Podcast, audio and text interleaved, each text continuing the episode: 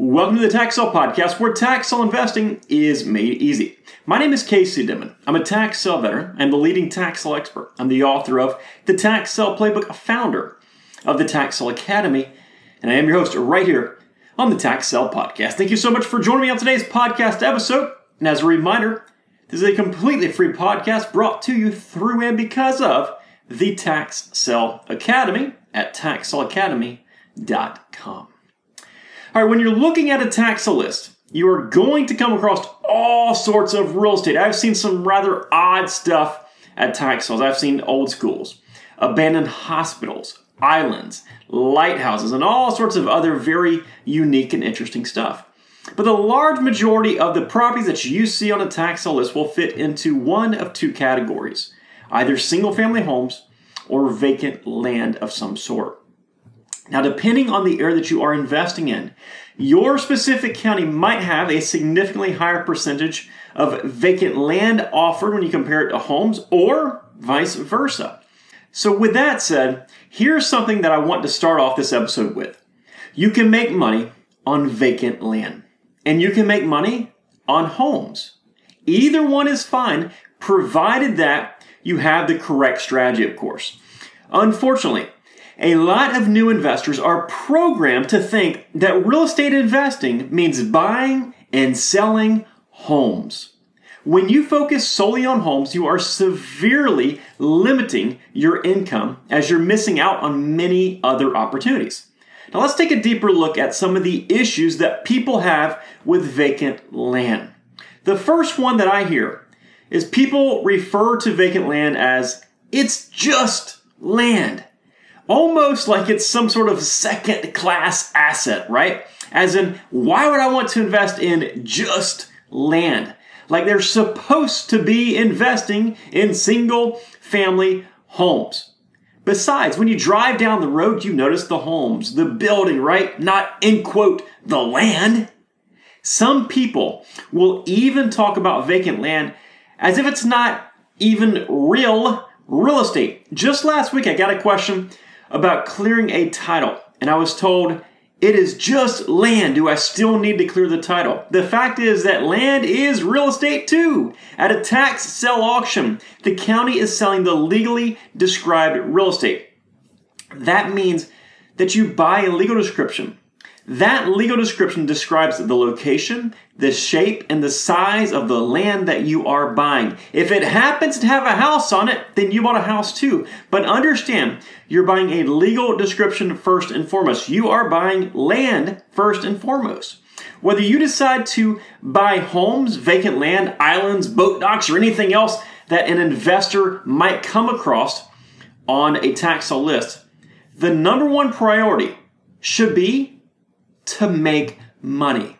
Now, if you're buying something to use personally that you're going to move into, that's an entirely different story. But if you're an investor, you're going to be looking to make money. That should be your primary focus. That means you should approach every investment with the premise of whether or not you feel that investment is going to make money for you. Accordingly, you should remove nearly all emotional connection. An emotional investor is usually an investor that doesn't make much money. When approached correctly, vacant land can be just as, if not more, profitable than single family homes. So keep that in mind. Another issue that some people have is that they're concerned about the potential buyer pool when they go to resell that property. I hear it all the time. Well, a house can be lived in, so somebody needs it, right? Or they'll tell me that land is the hardest thing to sell because who wants to buy land? Listen, I've sold land in good markets. I've sold land in bad markets. I've also sold it much faster than many of the homes that I've sold. And I've got a buyer's list for vacant land that dwarfs the buyer's list that I have for houses. There is a market for nearly everything when you know where to look. Part of the issue that people have revolves around their familiarity with homes. It's what they live in. It's what they see. It's what they use. It's what they might have been involved in with a real estate transaction in the past. But what you might not realize is yes, there is a massive buyer pool out there for vacant land that is waiting for you to tap into it. The desirability of vacant land is directly parallel to the desirability of homes or any other type of real estate for that matter. If you buy a home in a lousy area, then it's a less desirable asset and could be more difficult to sell. The same can be said for vacant land. But with either one, if you buy in a desirable area or if you're able to market your property to the correct audience in perhaps a less than desirable area, then you'll have no trouble selling it. Let's look at a few things that many folks don't even consider when it comes to vacant land. The first one is maintenance. And this is a really, really big one here. Most people fail to realize the maintenance that is required on a tax sale home. And this is one that hit me really, really hard when I first got into investing in homes out of area.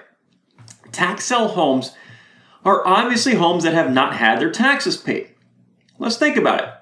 If those taxes, the very thing that says whether you keep your home or you lose your home, were not paid, do you really think that the house is going to be in good condition? Of course not. These are far from move in ready homes. They stink, they're wet, they're moldy, they have plenty of issues. A home with issues is going to be a maintenance heavy home.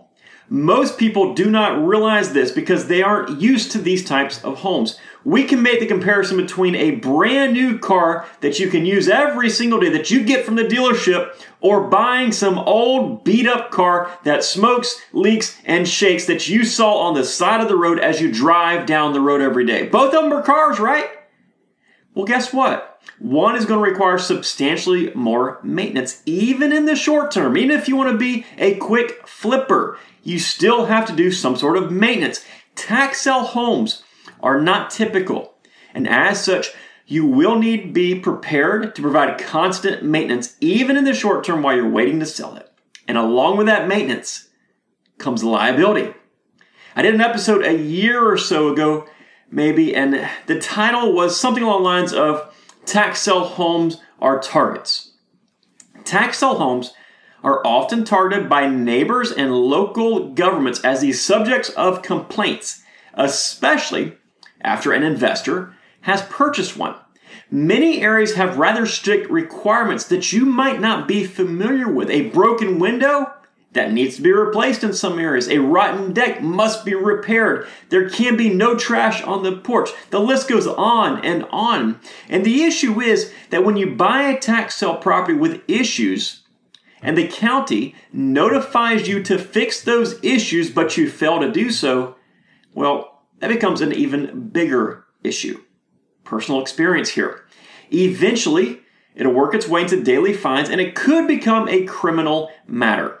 While there is still maintenance required on some vacant lots, especially inside city limits, the maintenance is much less intense. Something else to consider is the turnaround. I know we partially addressed this earlier, but when done correctly, you can resell land much faster than homes.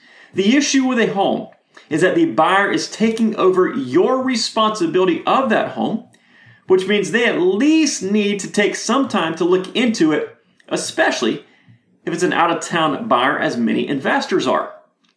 I found that with land, it doesn't take much thought for a lot of people. You either like the price and the location or you don't. There is no need for inspections or anything like that. It allows for a much easier turnaround in my experience.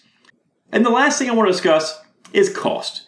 You can simply enter a vacant land transaction for a much lower barrier to entry than a house. I've been in many vacant parcels for less than 500 bucks. I've also been in many for less than $100 even. Now, inevitably, somebody's going to listen to this and make a comment about, well, lots around here cost $10 million. I get it, right? Prices vary all over the country. But when you compare the barrier of entry of a vacant parcel to a home, it is cheaper to get a vacant parcel. Now, for some, that's the difference between being able to invest at all or not being able to invest. For others, it means that they might be able to hedge their investments by purchasing multiple properties. And for others, it's just a way to help minimize their risk. Now, all of this is good on the buying side, but get this all of it also passes on to the selling side. The number of potential buyers, especially investors that can afford a vacant lot, is significantly higher than those that can afford a house. A large majority of the lots that I sell, I'm actually selling to smaller type investors, sometimes even speculators who just want to be able to buy what they can comfortably afford and then turn around and see if they can make an eventual profit on it. The fact remains that vacant land is a viable, profitable investment when done correctly.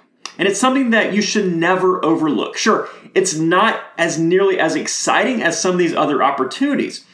In fact, one could argue it's pretty boring. But at the end of the day, it doesn't matter how boring it is if it is making you money. So the next time you see vacant land on a tax list, don't discount it. Don't skip it. Instead, dive into it come up with a strategy to buy it, and make money on it. And now, obviously, guys, I am not knocking tax sale homes at all. I've invested in a lot of tax sale homes and I've made a lot of money with tax sale homes. But this episode is directed at those folks who continually discount vacant land and overlook vacant land. With the correct strategies, you can make a lot of money off vacant land. So, again, don't discount it and don't overlook it. I teach about many of those strategies I use here on my podcast over on YouTube. And of course, I go into my most detailed and profitable trainings inside the academy. But do yourself a huge favor and don't get caught up on just focusing on single family homes because you don't think you can make money with vacant land because you can. Listen, I truly hope that this episode has helped you out. If so, do please do us a huge favor and leave some positive feedback on whatever podcasting platform you're listening to us on right now. And if we can be of any additional help, there are a whole bunch of links in today's show notes, including one to our primary site at taxsaleacademy.com. Take care, folks. We'll see you next time right here on the Tax Sale Podcast. Bye bye.